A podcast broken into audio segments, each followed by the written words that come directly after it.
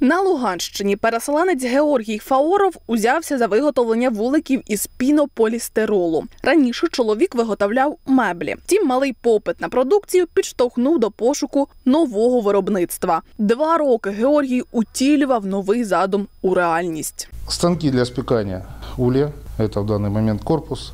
Э, Разработали мы от чертежа и до полного исполнения сделали сами, в том числе и пресс-формы, и камеры э, паровые и под охлаждение.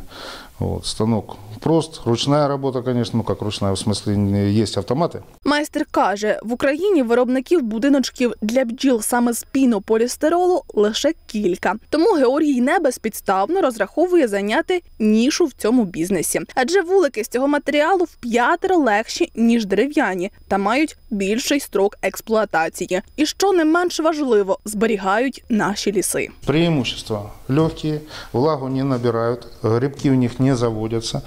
Э, У нас в Украине достаточно много пчеловодов, женщин.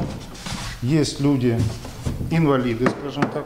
Посадочное место, улей на улей становится, перехватывается ременной стяжкой для транспортировки. Очень удобно.